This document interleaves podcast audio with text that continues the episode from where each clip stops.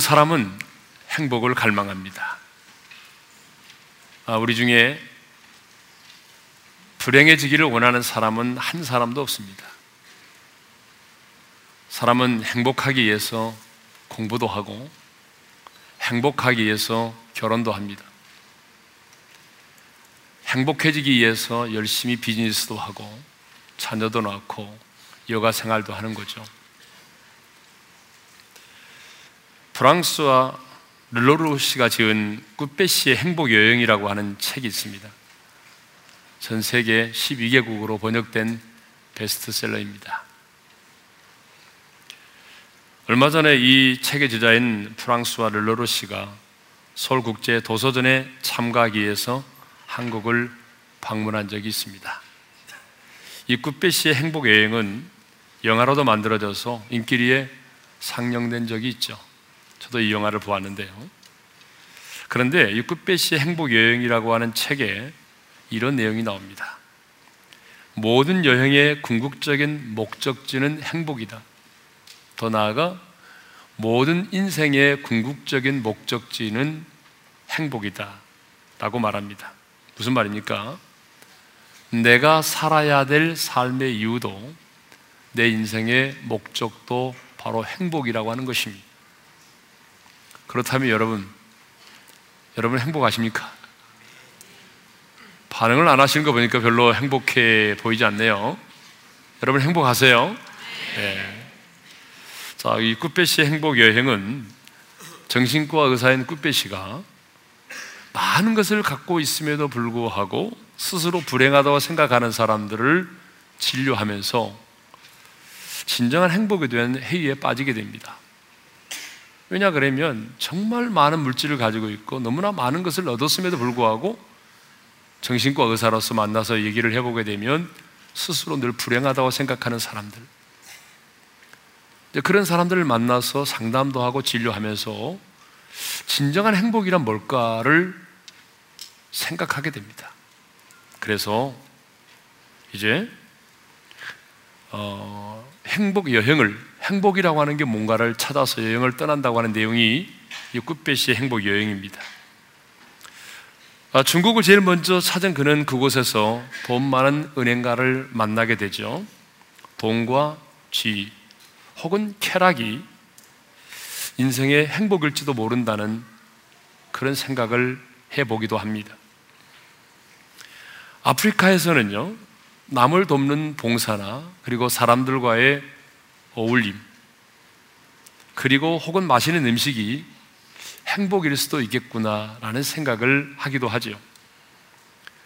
또 무장단체 납치돼 가까스, 가까스로 풀려나면서 아, 내가 살아있다는 것 자체가 행복이구나 하는 생각을 또 하게 됩니다. 마지막 여행지로 미국을 찾은 그는 그곳에서 옛사랑을 만나 추억과 행복의 관계에 대해서 깊이 생각을 하게 됩니다. 꾸페 씨는 이 행복 여행을 통해서 행복이란 우리가 생각하는 것처럼 아주 거창한 것이 아니라 아주 사소한 것이고 행복이란 멀리 있는 것이 아니라 내 안에 내 주위에 있다라고 말합니다. 자, 그렇다면 여러분에게 있어서 행복은 뭐죠? 여러분의 행복의 기준은 무엇입니까? 많은 사람들이 행복의 세 가지 요소로 돈, 명예, 쾌락을 말합니다. 이 세 가지가 충족되면 우리 인간은 행복할 수 있다는 거죠. 그러니까 내가 불행한 것은 이 세 가지가 없기 때문이라는 거죠. 사실 사람들을 만나보게 되면 거의 대부분의 사람들이 이 세 가지가 없기 때문에 자신이 불행하다고 생각을 하고 있습니다. 그런데 정말 그럴까요? 지난 수요일 오전에 배우 송치한 씨가 이곳에 와서 간증을 했습니다. 여러분, 송치한 씨는 굉장히 부틴하는 이미지를 가지고 있잖아요. 그런데 이런 이미지와는 달리 어린 시절 정말 가난과 그리고 부모의 병으로 인해서 마음고생을 굉장히 많이 했던 사람이더라고요. 이 송치한 씨가 예수를 믿게 된 것은 어린 시절에 어머니가 가족들도 의사도 고칠 수 없다라고 했던 그 병에 걸렸었는데 어느 날 나를 교회 좀 데려다 줘. 그래서 그 교회로 갔는데 하나님의 은혜로 기적같이 의사도 가족들도 고칠 수 없다라고 생각했던 어머니의 병이 고침을 받게 된 거죠. 그래서 어린 시절에 예수를 믿게 됐습니다. 그래서 어린 시절에 어린 시절부터 세 가지 기도를 했다는 거죠. 그 첫 번째 기도 제목이 뭐냐면 너무 현실적으로 가난하다 보니까 늘 첫 번째 기도는 부자가 되게 해주세요. 부자가 되게 해주세요. 두 번째 기도는 어머니 아버지를 모시고 살게 해주세요. 아, 굉장한 효녀입니다. 여러분, 이런 기도를 하는 분 별로 없어요. 네. 석희 떠나가게 해주세요. 이런 기도를 하는 분 봤지만, 어머니 아버지를 내가 평생 모시고 살게 해주세요. 세 번째 기도는 우리 어머니 아버지 건강하고 오래 살게 해주세요. 진짜 효녀예요. 이런 효녀를 찾아보기 힘들어요, 정말. 예, 연인들 가운데 이런 사람이 있다는 게 정말 드물죠. 근데 하나님이 이 기도를 들어주셨어요. 그래서 지금도 파주에서 부모님을 모시고 삽니다. 네. 자, 그런데요. 이렇게 이제 유명한 배우가 됐잖아요. 그래서 인기와 명예를 얻게 되고 수십억의 돈도 벌고 이제 그렇게 되다 보니까 문제가 생겼습니다. 그 뭐냐 그러면 내가 하나님과 멀어지게 된 거예요. 유명한 배우가 돼서 돈, 인기, 명예를 얻다 보니까 하나님과 멀어지게 되고 세상과 타협을 하게 되더라는 거죠. 근데 나중에는 돈도 잃고 3년 동안 우울증에 시달리고 인생의 마지막까지도 생각하게 되는 그런 상황에 이르게 되었다고 합니다. 돈과 명예와 인기를 얻게 되면 행복할 줄 알았는데 도리어 그것이 불행의 씨앗이 되었다는 것입니다. 제가 언젠가도 얘기했지만 이 돈과 명예와 쾌락 이 세 가지를 가장 이상적으로 잘 갖춘 사람이 있습니다. 바로 마릴린 몰로입니다. 그는 금세기 최고의 미인이었습니다. 최고의 인기 배우로 전 세계 남성들의 우상이었습니다. 그런데 이렇게 인기 정상에 있던 마릴린 몰로가 이런 유명한 말을 남겼습니다. 나는 한 여성이 지닐 수 있는 모든 것을 다 가졌습니다. 나는 젊습니다. 나는 아름답습니다. 나는 돈이 많습니다. 나는 사랑에 굶주리지도 않습니다. 왜? 하루에도 수백 통의 팬레터를 받고 있기 때문에. 나는 건강하고 부족한 것이 아무것도 없습니다. 미래에도 이렇게 살 수 있습니다. 그런데 웬일일까요? 나는 이렇게도 공허하고 이렇게도 불행합니다. 이유 없는 반항이라는 말도 있지만 나는 이유 없이 불행합니다. 이렇게 공허함 속에 살아가던 마릴린 몰로는 끝내 스스로 목숨을 끊음으로 생을 마쳤습니다. 인기 정상에서, 부의 정상에서, 모든 것의 절정에서 살았지만 그는 자살로 자기의 인생을 마감했습니다. 자살한 그녀의 시신 옆에는 하나의 메모장이 있었는데 거기에는 이런 글이 쓰여져 있었다고 합니다. 돈, 인기, 명예, 이 모든 것은 찰나적인 행복의 요소에 불과했다. 돌아보니 내 인생은 한 손으로 손뼉을 친 인생이었다. 여러분, 한 손으로 손뼉을 친 인생, 무슨 얘기인지 아시겠어요? 한 손으로는 죽었다 깨어나도 손뼉을 칠 수 없습니다. 무슨 말입니까? 허공을 희적은 인생이었다는 것입니다.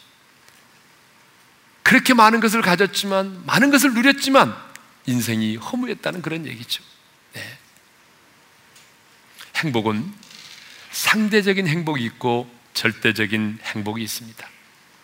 상대적인 행복은 비교를 통해서 얻어지는 행복입니다.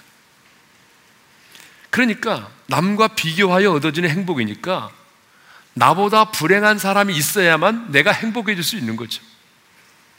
이 세상에는 남의 불행이 나의 행복이 되고 나의 행복이 다른 사람의 불행이 되는 경우들이 정말 많이 있습니다. 여러분 그렇죠? 예. 예를 하나 들어보겠습니다. 늘 자신이 불행하다고 생각하면서 불평과 원망 속에 살던 한 사람이 어느 날 시장에 갔습니다. 시장에 가는데 골목길에서 두 다리가 없는 사람이 엎드린 채로 리어카를 끌면서 흘러간 노래를 틀어놓고 자파를 파는 모습을 보게 된 거예요. 그 모습을 보는 순간, 아, 나는 걸을 수 있고 마음대로 뛸 수 있는 두 다리가 있는데, 아, 나는 저 사람과 비교해 보면 나는 행복한 사람이구나. 여러분, 그렇게 살아가는 사람의 모습을 보면서, 아, 나는 행복한 사람이라구나. 자기 행복을 느꼈다는 거죠. 이게 뭐죠? 이게 상대적 행복입니다. 또 하나 예를 들겠습니다. 아이가 학교에서 시험을 봤는데 100점을 맞아왔습니다. 그러면 엄마는 행복해 하죠. 그래서 수고했어. 엄마가 맛있는 거 사줄게. 그런데 반에서 말이야. 100점을 맞은 애가 몇 명이나 되니? 라고 물었다는 거죠. 그랬더니 이 애가 하는 말이 엄마, 시험이 쉬워서 웬만한 애들은 다 100점을 맞았어.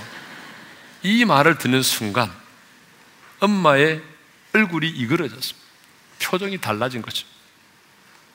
여러분, 똑같은 100점이지만 오직 유일하게 내 아이만 100점을 맞아오면 그것이 내게는 기쁨이 되고 행복이 되지만 모든 사람이 100점을 맞았다고 한다면 그것은 내게 별로 큰 기쁨이 되지 못한다는 거죠. 이렇게 많은 사람들이 다른 사람과의 비교를 통해서 내가 더 좋은 환경에 살고 있고 더 좋은 차를 몰고 다니고 내가 더 많은 연봉을 받고 있고 더 많은 수입을 올리고 있고 또 내 자식이 다른 아이들보다 훨씬 더 똑똑하고 잘생겼다는 이유 때문에 이렇게 상대적인 행복을 느끼고 살아갑니다. 그런데 여러분, 이 상대적인 행복은 오래가지 못합니다. 늘 수시로 변해요. 그런데 여러분, 행복에는 상대적 행복이 말고 뭐가 있다고 그랬어요? 절대적 행복이 있어요. 이 절대 행복이라고 하는 것은 그런 상황과 환경으로 인하여 기뻐하는 것이 아니라 그 존재 가치로 인해서 내가 기뻐하고 행복해 하는 것입니다. 자, 옥탑방에 새들어 사는 한 부인이 이런 고백을 하였습니다. 나는 밤에 옥상에 있는 빨랫줄에 내 가족의 옷을 널면서 별을 바라볼 때 제일 행복합니다. 여러분, 이분은 낮에는 일을 해야 되기 때문에 밤에, 밤에 빨래를 해야 돼요. 가족의 옷을 빨아요. 여러분, 옥탑방에서 고달픈 새방살이를 하고 있지만 중요한 것은 함께 할 수 있는 가족, 내가 섬길 수 있는 가족, 사랑할 수 있는 가족이 내 곁에 있다는 그 사실을 인해서 행복해 한 것입니다. 가족의 존재 가치로 인해서 행복해 한 거죠. 이게 뭐죠? 이게 바로 절대적 행복이라는 거예요. 예. 사도 바울은 고린도후서 4장 8절과 9절에서 이런 고백을 하고 있습니다. 다 같이 읽겠습니다. 시작. 우리가 사방으로 우겨싸움을 당하여도 쌓이지 아니하며 답답한 일을 당하여도 낙심하지 아니하며 박해를 받아도 버림받지 아니하며 거꾸로 뜨림을 당하여도 망하지 아니하고 그런데 여러분 왜 바울이 이런 고백을 했을까요? 왜 바울은 사방으로 우겨싸임을 당해도 쌓이지 않고 답답한 일을 당해도 낙심하지 않고 박해를 받아도 버림받지 않고 거꾸로 뜨림을 당해도 망하지 않는다라는 이런 놀라운 고백을 했을까요?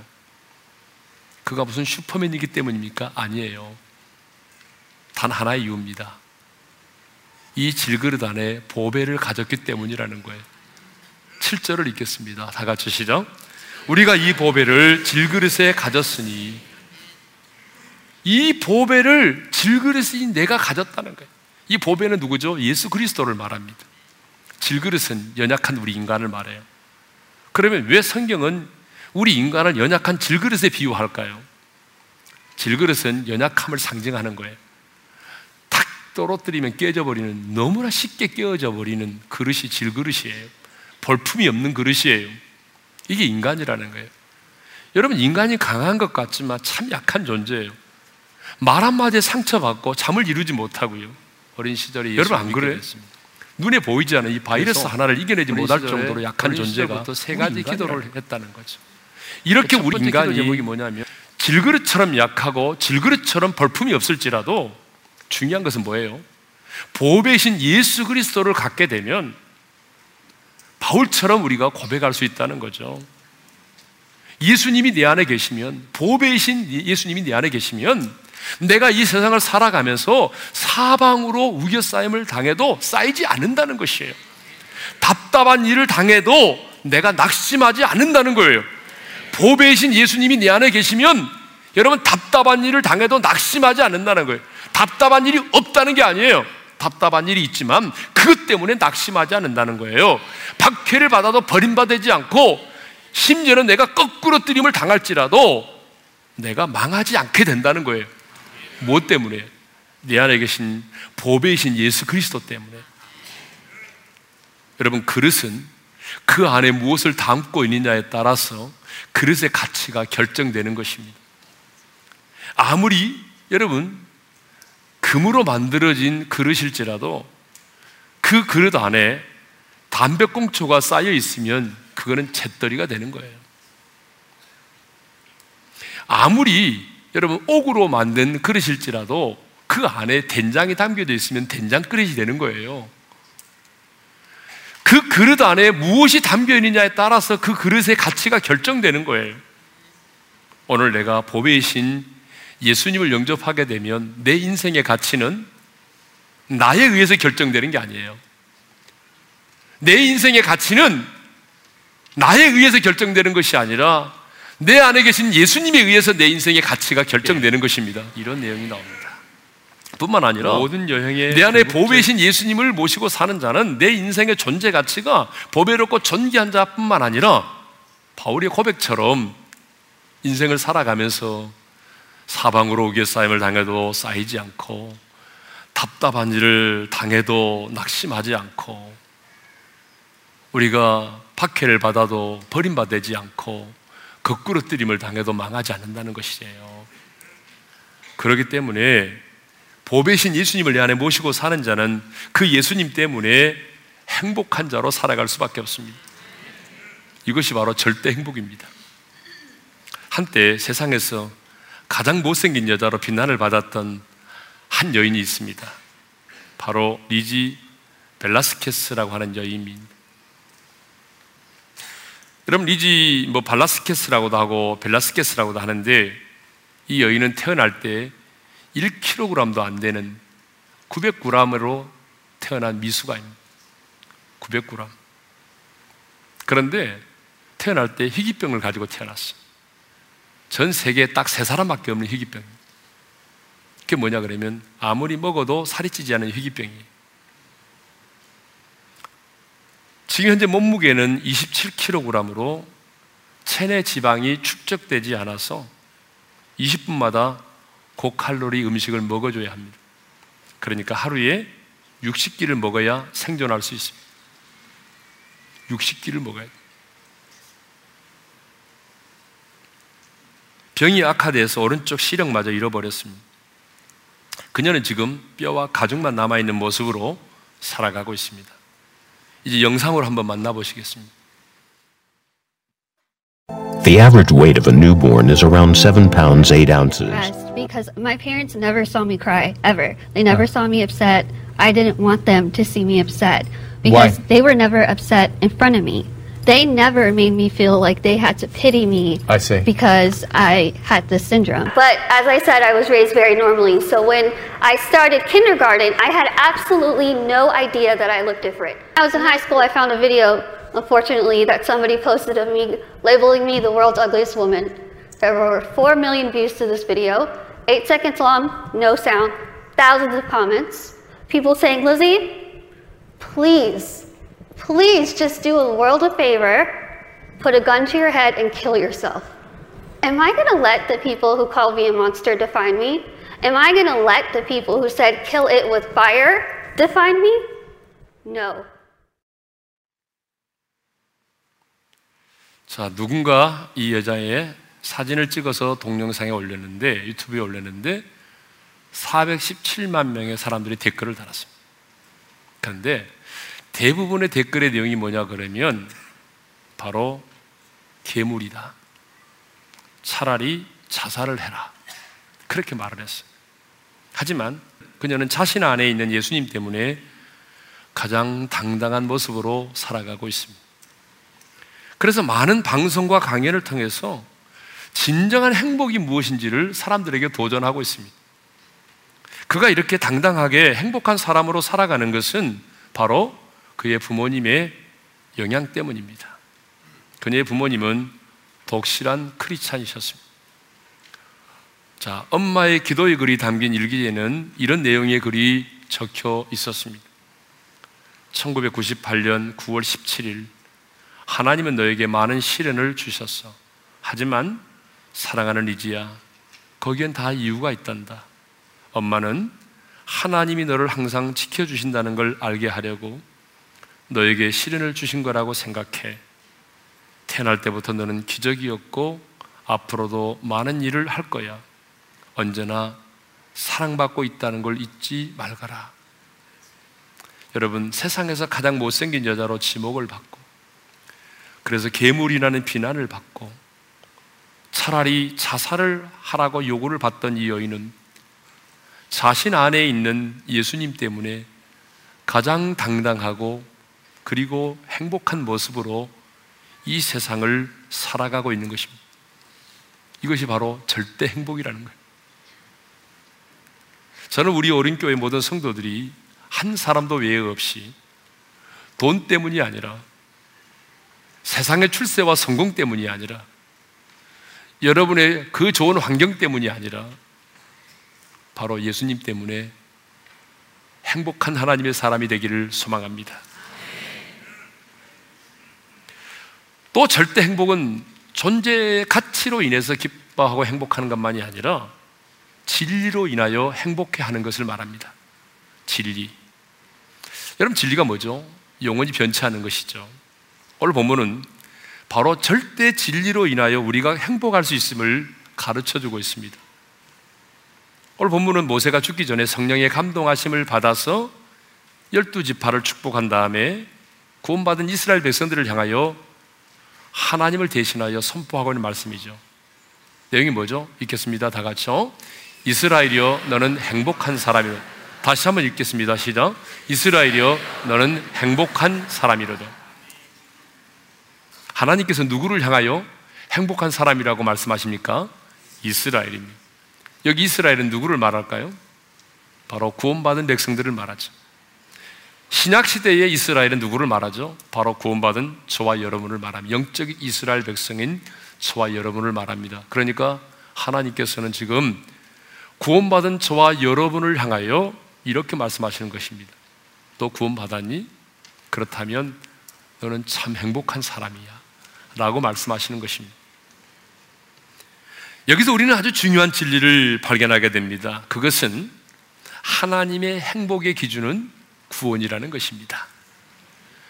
여러분 29절 상반절을 다시 한번 읽겠습니다. 시작. 이스라엘이여 너는 행복한 사람이로다. 여호와의 구원을 너같이 얻은 백성이 누구냐? 하나님은 무엇을 근거로 그들을 행복한 사람이라고 말씀하십니까? 바로 여호와의 구원입니다. 하나님이 보시는 행복의 기준은 돈이 아닙니다. 하나님이 보시는 행복의 기준은 우리들이 말하는 세상의 성공, 세상의 출세가 아닙니다. 하나님이 말씀하시는 행복의 기준은 푸른 초장도 아닙니다. 하나님이 말씀하시는 행복의 기준은 내가 이 땅에 살아가면서 얼마나 많은 사람들로부터 인정을 받고 박수갈채를 받고 살아가느냐가 아닙니다. 하나님이 말씀하시는 행복의 기준은 구원입니다. 동의하십니까? 뭐라고요? 구원입니다. 너 구원 받았니? 너 그렇다면 너는 정말 행복한 사람이야. 라고 말씀하시는 거죠. 그러면 하나님이 이스라엘 백성들을 향해서 참 너는 구원을 받았기 때문에 행복한 사람이야. 라고 말씀하실 때에 그때 과연 이스라엘 백성들이 하나님이 행복, 하나님이 행복하다라고 선포했던 이스라엘 백성들은 과연 우리가 생각하고 있는 것처럼 행복한 상태에 있었냐 그 말이에요. 여러분 그렇지 않습니다. 하나님이 행복을 선포할 때에 이스라엘 백성들은 광야에 있었습니다. 40년 동안 정착하지 못하고 광야를 떠돌아다니고 있었습니다. 여러분, 광야의 삶을 아십니까? 여러분, 우리도 인생이 힘들면 광야와 같다고 말해요. 광야의 인생길이라고 말하잖아요. 몇 년 전에 성지순례 하면서 광야 체험을 해본 적이 있습니다. 버스에서 내려서 그냥 걸어서 저기까지 오라는 거예요. 한 30분도 안 됐어요. 근데 엄청나게 따갑고 엄청나게 목이 마르더라고요. 여러분, 그 버스를 타고 광야를 지날 때 눈보라를 만나기도 했어요. 여러분, 눈이 막 갑자기 내리니까 길이 보이지 않고 막 그래서 앞이 안 보이고요. 조금 지나니까 또 갑자기 햇빛이 쨍쨍 내리쬐면서 모래바람이 막 몰아치는데 차가 휘청거리는. 여러분, 그게 바로 광야예요. 그런데 그렇게 광야에 있는 그들을 향해서 하나님 말씀하십니다. 행복한 사람이라고. 그들에게는 앞으로 해야 될 과제도 많아요. 요단강을 건너 가나안 땅에 들어갈 과제가 있고요. 가나안 땅에 들어가게 되면 수많은 영적 전쟁이 기다리고 있습니다. 그들에게는 발달되었던 문화도 없고 강한 군사력도 없었어요. 물질적으로 어떤 풍요로움도 전혀 없었어요. 매일매일 하늘에서 내려주는 만나 매출하기를 먹고 있었으니까 부자가 한 사람도 없죠. 그런데 하나님은 그들에게 말씀합니다. 너 구원 받았어? 그럼 너는 행복한 거야. 너는 행복한 사람이야. 이렇게 말씀하신다는 거예요. 여러분, 오늘 우리에게도 마찬가지입니다. 지금 우리는 광야의 인생길을 걷고 있습니다. 얼마나 많은 문제들이 우리 앞에 있는지 모릅니다. 아, 산 넘어 산이죠. 여러분, 인생이라고 하는 게 그런 게 아닙니까? 하나의 문제를 해결하고 나면 또 하나의 문제가 다가오는 게 인생이죠. 여러분, 문제 없는 사람들은 어디 있어요? 공동묘지에 있어요. 가보세요. 그들에게는 문제가 없어요. 여러분, 문제가 있다는 것은 내가 살아있다는 증거이기도 하는 거예요. 예? 산 넘어 산이에요. 재정의 문제, 질병의 문제, 관계의 문제. 여러분, 우리가 해결해야 될 인생의 문제들이 얼마나 많습니까? 이렇게 산적한 문제가 있음에도 불구하고 오늘 우리 하나님 우리에게 말씀합니다. 또 구원 받았어? 네. 그럼 너는 행복한 거야. 너같이 행복한 사람이 어딘 줄, 어디, 어디 있어? 이렇게 말씀하는 거예요. 사람들은 행복을 소유의 넉넉함에서 찾고 또 조금 도를 닦았던 사람들, 예? 이런 사람들은 무소유에서 찾습니다. 무소유. 여러분, 무소유는요, 엄밀하게 따지면 성경적이 아닙니다. 오늘 그걸 설명할 수는 없지만, 그래서 행복은 마음 먹기에 달렸다고 말하죠. 그러나 하나님의 행복의 기준은 구원입니다. 그러므로 하나님에게 있어서 최고의 관심이 뭐냐? 그것은 얼마나 내가 돈을 많이 버느냐 있지 않습니다. 얼마나 성공했느냐, 얼마나 출세했느냐가 아닙니다. 얼마나 마음을 비우느냐가 아닙니다. 하나님의 최고의 관심은 구원을 받았느냐입니다. 이게 하나님의 최고의 관심이에요. 예. 그러면 왜 구원이 행복의 기준일까요? 두 가지 이유가 있습니다. 왜 구원이 행복의 기준이 되느냐? 첫째는 본질적인 우리의 인생의 문제를 해결해 주기 때문에 그렇습니다. 여러분, 구원이라고 하는 게 뭐예요? 제3을 받은 거잖아요. 죄와 죽음의 법에서 해방되는 거잖아요. 하나님의 자녀가 되는 것이고 하나님의 생명을 얻는 것이고 모든 저주로부터 해방되는 거잖아요. 이게 바로 구원 아닙니까? 인간의 가장 본질적인 문제가 바로 그거 아니에요? 죄와 죽음의 문제. 여러분, 이 죄와 죽음의 문제를 해결받는 것이 우리 인생의 가장 본질적인 문제입니다. 할렐루야. 그래서 이 사실을 알았던 다윗은 시편 32편 1절에서 이런 고백을 했습니다. 다 같이 읽겠습니다. 시작. 허물의 사함을 받고 자신의 죄가 가려진 자는 복이 있도다. 뭐가 복이냐? 예? 제 사함을 얻는 것, 내 죄가 십자가의 보혈로 가려짐을 얻는 것, 이게 바로 복이라는 거죠. 그러면 왜 예수를 믿으며 이런 놀라운 구원이 임합니까? 제가 지난주도 말씀드렸잖아요. 하나님의 아들 예수 그리스도와 인간의 몸을 입고 이 땅에 오셔서 2000년 전의 시간과 공간을 초월하여 우리의 모든 죄를 대신 짊어지시고 십자가에서 고난을 받으시고 죽으시고 부활하셨기 때문입니다. 예수님은 십자가에 달려 고난 받으시고 죽으심으로 말미암아 우리의 죄값을 완벽하게 지불하셨습니다. 그러므로 누구든지 예수를 믿으면 제 사함을 얻게 되는 것이고 주님이 죽음의 권세를 깨뜨리고 부활했기 때문에 죄와 죽음의 법에서 해방되는 것입니다. 죄로 인해서 하나님과 원수되었던 우리들이 주님이 십자가상에서 하목제물이 되셨기 때문에 우리가 하나님을 향하여 아빠, 아버지라고 부를 수 있는 새로운 관계가 맺어지는 것입니다. 그러므로 행복의 시작은 바로 예수 그리스도이십니다. 행복의 시작은 그래서 예수 그리스도입니다. 예수를 믿음으로 구원을 얻는 것보다 더 큰 축복은 없습니다. 그래서 하나님은 오늘 구원받은 저와 여러분을 향해서 말씀하십니다. 너는 행복한 사람이야.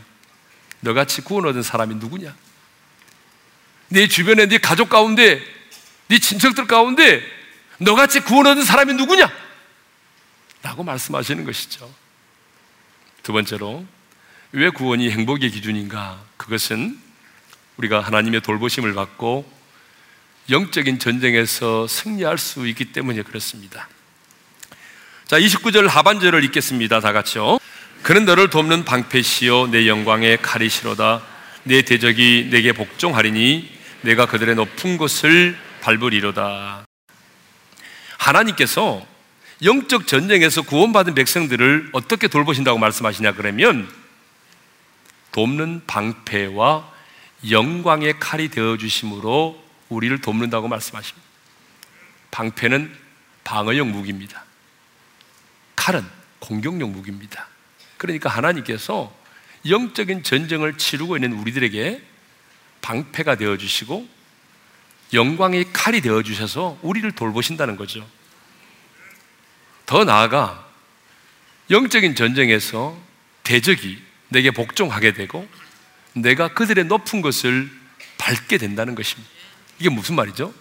영적 전쟁의 승리를 말하는 것입니다. 여러분, 우리 눈에 보이지 않아서 그렇지, 지금 우리는요, 보이지 않는 악한 영과 치열한 영적인 전쟁을 벌이고 있습니다. 지금 우리 눈에 보이지 않아서 그렇지, 보이지 않는 악한 영과 엄청난 치열한 전쟁을 하고 있습니다. 여러분, 악한 영은 우리들 주변을 맴돌면서 우리를 유혹하기도 하고, 우리를 넘어뜨리기도 합니다. 우리를 잠소하기도 하고, 우리가 가지고 있는 것들을 도둑질하고, 죽이고, 멸망시키는 일을 하고 있습니다. 그런데 이 치열한 영적인 전쟁에서 하나님께서 어떻게 하신다고요? 우리의 인생에 돕는 방패가 되어 주시고 영광의 칼이 되어 주신다고 말씀합니다. 그래서 마침내 그 악한 원수 마귀가 내게 복종하게 되고 내가 그들의 높은 것을 발로 받게 되는 영적인 승리를 얻게 된다는 것입니다. 여러분 얼마나 놀라운 축복입니까? 왜 구원받은 우리가 이런 놀라운 은혜와 축복을 누리게 됩니까? 그것은 바로 내가 예수를 믿음으로 하나님과 내가 관계가 맺어졌기 때문에 그렇습니다. 관계가 맺어졌기 때문에. 여러분, 관계가 맺어졌다고 하는 것과 맺어지지 않다고 하는 것은 엄청난 차이죠. 여러분, 그러지 않아요? 왜 하나님께서 구원받은 우리들을 이렇게 내버려 두지 않으시고 돕는 방패가 되어 주시고 영광의 칼이 되어 주시고 마침내 우리가 대적이 내게 복종하고 우리가 그들의 높은 곳을 발로 받게 됩니까? 하나님과 나와의 관계 때문이죠. 그래서 이 구원이 이렇게 큰 은혜고 축복인 것입니다. 우리는 예수를 믿고 구원을 받음으로 우리 인생의 가장 본질적인 죄와 죽음의 문제를 해결받았습니다. 뿐만 아니라 하나님과 내가 관계가 맺어져서 그 관계의 축복을 누리며 살아가는 것이죠. 그러므로 구원받음이 인생의 최고의 행복입니다. 여러분이 정말 구원받았다면 여러분은 가장 행복한 사람인 것입니다. 자, 오늘 말씀을 기억하면서 우리 찬양을 할 텐데 주님 한 분밖에는 아는 사람 없어요. 나는 행복해요. 제산 받았으니 주님 한 분밖에는 분밖에는 아는 사람 없어요. 가슴 깊이 숨어 있는 주를 사랑하는 마 한 분밖에는 기억하지 못해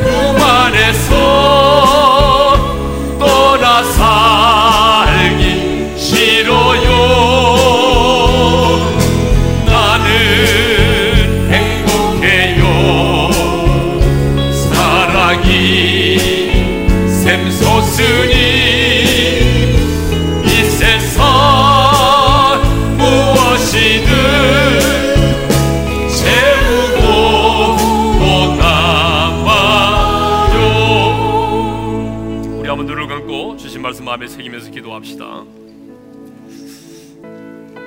여러분 정말 여러분 행복하세요 여러분의 행복의 기준이 뭐예요? 돈이에요? 명예, 쾌락입니까? 그것은 세상의 사람들이 말하는 행복의 기준이에요. 하나님이 말씀하시는 행복의 기준은 그게 아니에요. 구원입니다. 왜냐하면 구원은 내 인생의 가장 본질적인 문제를 해결해 주기 때문에. 왜냐하면 구원은 하나님과의 관계가 맺어져서 그 관계로 인한 하나님의 돌보심과 영적 전쟁의 승리를 경험할 수 있기 때문에 그래요. 그런데 여러분 우리는 이 세상을 살면서 하루하루 산다는 게 너무 힘들어서 내가 처해 있는 현실적인 상황이 너무 힘들고 어려워서 구원의 은혜를 잊어버리고 살 때가 얼마나 많았는지 몰라요. 주님, 오늘 다시 한번 말씀을 통해서 구원의 은혜를 깨닫게 하시고 구원받음이 내 인생의 최고의 가치인 것을 행복인 것을 깨닫게 주심을 인해서 감사하고 하나님 앞에 가는 그날까지 내 안에 계신 주님 때문에 주님이 나를 구원해 주신 그 사실로 인해서 가장 당당하고 행복한 자로 살아가겠습니다. 다짐하면서 우리 함께 주님 앞에 기도를 드리겠습니다. 기도합시다. 아버지 하나님 감사합니다. 오늘 또 우리의 구원받음이 얼마나 큰 기적인가를 얼마나 큰 은혜이고 얼마나 큰 행복인가를 깨닫게 해주셔서 감사합니다. 하나님 이 세상의 사람들처럼 우리 눈에 보이는 돈과 명예와 쾌락이 우리 행복의 기준이 되지 않게 도와주시옵소서. 내가 정말 구원받았다면 그 구원이 내 인생의 최고의 기적임을 깨닫습니다. 그 구원이 내 인생의 최고의 행복임을 깨닫고 내 안에 계신 그 주님 때문에 내가 제 삶을 받았다는 그 사실 때문에 가장 행복한 자로 이 땅을 살아갈 수 있도록 우리들에게 은혜를 베풀어 주옵소서. 우리 어린의 모든 성도들이 구원받은 그 사실을 인해서 가장 당당하고 행복한 자로 이 땅을 살아가게 도와 주시옵소서. 주님, 구원해 주셔서 감사합니다. 예수님 이 땅에 오셔서 그 십자가에서 고난 받으시고 죽으시고 부활하심으로 내 죄를 사해 주신 것 감사합니다. 주님 화목제물이 되셔서 하나님과 온수되었던 우리들 하나님을 아빠 아버지라 부르시는 그런 관계의 축복을 주신 것 감사합니다. 이제 인생이 힘들고 어려워도 사방으로 우겨싸임을 당해도 답답한 일을 만나도 아니 먹고 사는 문제가 너무 시급해도 주님이 나를 구원해 주신 그 사실을 인하여 기뻐하고 가장 행복한 자로 살아가게 도와주십시오. 예수님의 이름으로 기도합니다. 아멘. 자, 지난주에 이어서 오늘 또 우리가 결신하는 시간을 갖겠습니다. 들어오시면서 여러분 결신카드 받으시는데 원래 우리 교회 초청에 오신 분들 가운데 아니 교회를 다녔지만 아직 내가 예수님을 영접하지 못하신 분들이 계시면 내가 예수님을 나의 구원자로 모시길 원합니다. 내 구원받고 행복한 자가 되기를 원합니다. 2번 오른교회 등록해서 믿음의 한 가족이 되기를 원합니다. 너무 오랫동안 교회를 다녔다 보니까 등록했는지 안 했는지 모르고 다니신 분도 계시더라고요. 그런 분들에게는 기회가 되겠습니다. 아래 공란에 여러분 이름을 써주시고 주소, 그 다음에 주소를 써주시고 여러분 내주시면 되겠습니다. 볼펜이 필요하신 분은 손을 들어주시기를 바랍니다. 아, 쓰신 분들은 옆으로 패스해서 우리 안내원들에게 내주시면 되겠습니다. 아, 우리가 새생명 축제 기간 동안에 이 메르스 바이러스 이제 이 문제가 터져서 어려움을 겪고 있지만 그래도 우리 하나님께서 예비한 영혼들, 택한 영혼들은 반드시 초청하시고 불러주시고 구원해 주신 줄로 믿습니다. 네. 이럴 때일수록 여러분 나라와 민족을 위해서 더 많이 기도하시고 더 중요한 것은 이럴 때일수록 여러분 안에 이 공포와 두려움이 사라지는 게 중요합니다. 네. 나라 민족을 위해서 더 많이 기도할 수 있기를 바랍니다. 쓰신 분들은 이제 오른 저 옆으로 내주시기를 바랍니다. 자, 그러면 제가 이제 기도하고 오늘 마치겠는데 오늘 우리 교회 세가족으로 등록하신 분들은 지하 1층으로 오시면 되겠습니다. 식당에서 환영회가 있겠습니다. 이제는 우리 주 예수 그리스도의 은혜와 하나님 아버지의 영원한 그 사랑하심과 성령님의 감동하심과 교통하심과 축복하심이 예수를 믿고 구원을 받아 가장 행복한 자로 이 땅을 살기를 원하는 모든 성도들 위해 이제로부터 영원토록 함께 하시기를 축원하옵나이다. 아멘.